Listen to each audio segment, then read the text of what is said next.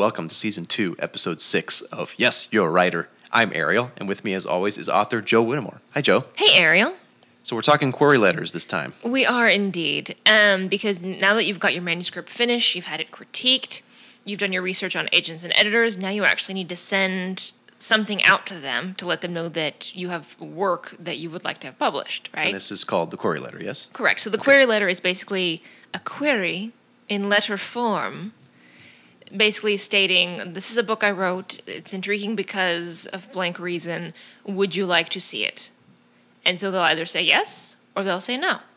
So I wanted to start this conversation about query letters um, with a caution because a lot of times when people learn how to do a good query letter and they're excited to go, they'll send it to everyone Okay. right? So they'll send it to 50 plus agents all at once, just massive spam to all the agents. And that can be a problem because for one thing, if you if you're not writing a good successful query, you've just ruined your shots with 50 different agents, right?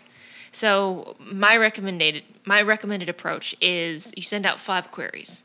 Okay. you wait for those to come back. You wait for a couple of responses to come back. If you're constantly getting no's back and you're not having any nibbles where and, and it doesn't co- uh, with the exception of some time it doesn't cost them anything to say sure send some pages if they think your concept is intriguing Okay. so that's how you know if you if you're not writing a strong query that's how you know is if nobody wants to see the work Got it. and so Yeah. that's when you need to reevaluate. And that's why I'm saying don't send your query letter to everyone all at once up front. Send it to a few people. If you get rejections from all of those people, then maybe think about revising your query letter to get to get the nibbles. Yeah, so think about it more as a process where you try it first with a few people. Exactly, like oh, that online doesn't dating. work. Kind of refine your approach. Exactly. And then try again. Yeah, Don't like- just assume you're awesome from the get go and people just don't understand Yeah, you. like don't put that bathroom selfie up first. you know? Start with that group photo where no one can tell which one is you. Also bad, by the way. Not No, that that's, I've that's ever not good online dated, but just saying. Anyway, so um, when we're writing a clear query letter, you're looking for something that's going to be short and sweet, right? You're not writing a novel, literally, because you've already written a novel, which you're trying to sell. So your query letter is going to be very, very simple. It's going to have um, an intro hook that's going to make them want to read on. It's going to tell about what it's going to tell the reader what the book is about. It's going to say who the target audience is. It's going to say what the word count is. It's going to say any sort of qualifications you have to write on the subject. And it's going to end with, you know, this is my novel. I'm seeking representation. This this query is being sent to multiple agents. Would you are you interested in seeing it? Okay. pretty much. So we're going to start first talking about that hook, right? Because your hook, and we've talked about this in previous episodes, your hook is what makes your work different from other bodies of work on the same subject, in the same setting, on the same time frame. So, exa- for example, if you have a book about vampires, right? Okay. There's hundreds, possibly thousands, of books about vampires. Sure. So, what makes yours different? What makes them want to? Because you, if you say, "Oh, it's a vampire love story, and this girl's in love with a vampire, and he loves her, but there's also this werewolf guy," then you've just told the story of Twilight, right? So there has to be something different about your manuscript that's going to stand out from others of that same ilk, and that is what your hook is going to be. And so some people think of it. Um, we also call it an elevator pitch Uh huh. right? So an elevator pitch is something that within the amount of time it takes you to write in an elevator with an agent or editor. I don't recommend stalking them and following them into elevators and doing this, by the way. I'm just saying this is what it, this is why it's called an elevator pitch. But basically, within the amount of time it takes to ride in an elevator with someone, you should be able to pitch your novel to them. And that is focusing on the important points, on the aspects that make your work unique and intriguing, right? Mm-hmm. So you need to figure out what your hook is. And a lot of times you can a lot of people do kind of mashups they say it's you know the westing game meets gilmore girls which is what i said for colonial madness Oh, okay. Right and so that's that in itself is kind of a hook but it also kind of identifies for the agent or editor okay uh, you know i'm not familiar with her work but i am familiar with those other two works and i enjoyed them both. I can see what she would pull from those two things. So when you're talking about the hook, just try and think, look at your work, because you, you need to be doing this anyway. You need to know why you wrote this story, because obviously you wanted to tell your story differently than versions in the past, right? Right. Because you right. were going for some angle that it hadn't been done yet, and you're just like, you know, what would be good is if Twilight there was also a mermaid love interest, right? Something Yeah. like that. And that, I mean, whatever that initial thought you had that inspired you to write the book, maybe your hook lies there. Exactly, exactly. And so think about that. Think about why did I choose to write this book to begin with? Because you're like like Ariel says, chances are that's where your hook is. Is because you're like, I could tell the story in this way. So what we want to do is have a hook. What you also want to do is you want to do a very brief description of the novel. And this is going to be something, like I said, this entire query letter is going to be about three paragraphs. And they're short paragraphs. But when you're talking about what the book is about, it needs to be something that you could read on the back of a DVD, you know, or the back of a book. Something that just briefly describes what the main character is encountering. Like, this is the main character's life, this is what they're encountering, this is how they're going to try and solve it. You don't have to go into the detail about how they managed to solve it, etc. That's what the synopsis is going to be for. And we're going to talk about the synopsis next time, how to write a good synopsis. But this time for the query letter, all you're doing is you're just doing a brief thing. My book is about a a, a young orphan boy who discovers that he's a wizard and goes to a wizarding school and defeats evil. Mm-hmm. Right? And I just talked about what Harry Potter is about. Right? Yeah. In just one sentence. And granted, there's all kinds of other details I'm leaving out, like the different houses and his friends and his enemies. But that's what they're going to find out when they read the manuscript. The query letter is just kind of to to to to, to get their interest, right? Yeah, it's a teaser. It's like a trailer Exactly. for the actual. In a world. Yeah, yeah.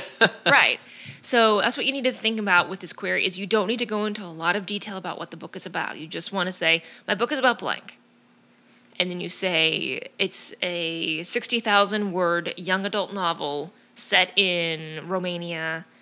And you can and you can put your title. I mean, it's it, it's quite possible your title's going to get changed. I think I've maybe kept one of my titles. wow, really? Yeah. So I mean, and you know, and it's okay if your title's crappy. it really is because it's not gonna. They're not gonna be like, oh, it's such a compelling story, but oh, that title. No, no, I don't want that book. Right? Because titles can be changed. Yeah, and presumably the folks who you're writing query letters for are professionals that have done this for a while and kind of Right. know to look past the title. Yeah, they know. It's just like when you're trying to buy a house and you're like, oh, I don't like the paint color. It's like you can always repaint it. Same thing.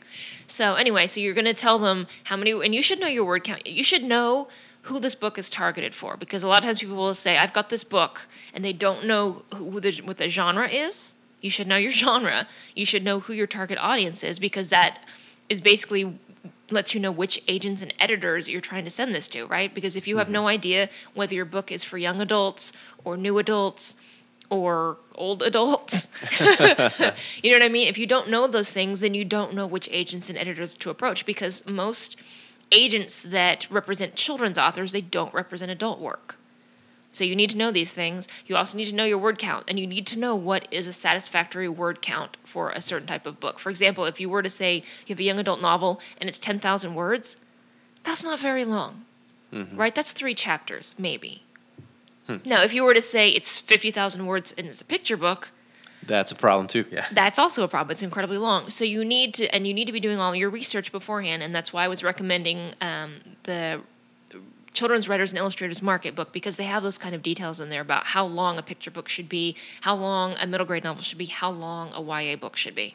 So focus, figure out those things, and then you want to present that as um, I'm seeking representation for my 50,000 word young adult novel, uh, Fast Times at Ridgemont High. Would you be interested in seeing my work? And uh, it is a very it, is very polite and it's very important to mention whether or not you're submitting to multiple agents. And there's, there's a reason you do it and it, it benefits you but it also benefits them. If you mention that it's being submitted to multiple agents if they're really curious about the idea that you've pitched they're going to want to see it asap and that'll spur them to move faster. But it also lets them know that they're not the only ones interested in it. So if you were to tell them, listen, I've got someone else that's interested, are you? They're like, whoa, whoa, whoa, someone else was seeing this and you didn't tell me? Right? So you need to be up, you need uh, honest and upfront. You need to be saying, listen, this is not ex- an exclusive submission. And sometimes they will, they may come back to you and request an exclusive submission and say, listen, don't show this to anyone else.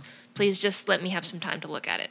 And it's up to you at that point if you want to do that. But up front, you need to be telling them, listen, I am sending this to other agents and editors. To get their, you know, to see if they want to represent my work or to see if they want to publish my work. Cool.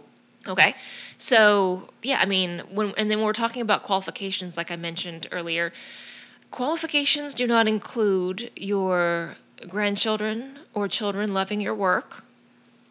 There's a an assumed bias there. Right, exactly. Of course they're going to love your work, you know, cuz Nani is hilarious and she does the funny voices when she reads her story. So, you cannot count family members loving your work as legitimate qualifications. What you can do is, um, say, if you happen to be writing something about the Big Bang Theory and you're an astrophysicist, right? Or you worked alongside Neil deGrasse Tyson and, and he can vet you, something like that.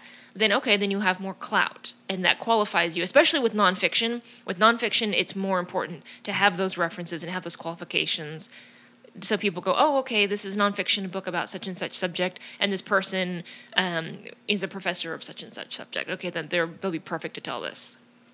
Right? So think about your qualifications. If you don't have any, that's totally fine too. Because especially if you're just starting off in, in publishing, you, you won't have qualifications, especially if you're coming from a different background.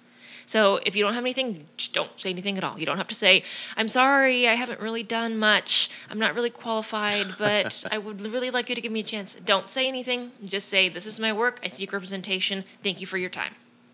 And that's all you have to do. And if you're qualified, you add your qualifications on there. You can mention maybe if you're a member of, of uh, SCBWI, the Society of Children's Book Writers Illustrators, or Romance Writers of America, or any other group that you happen to be a member of that they might be familiar with.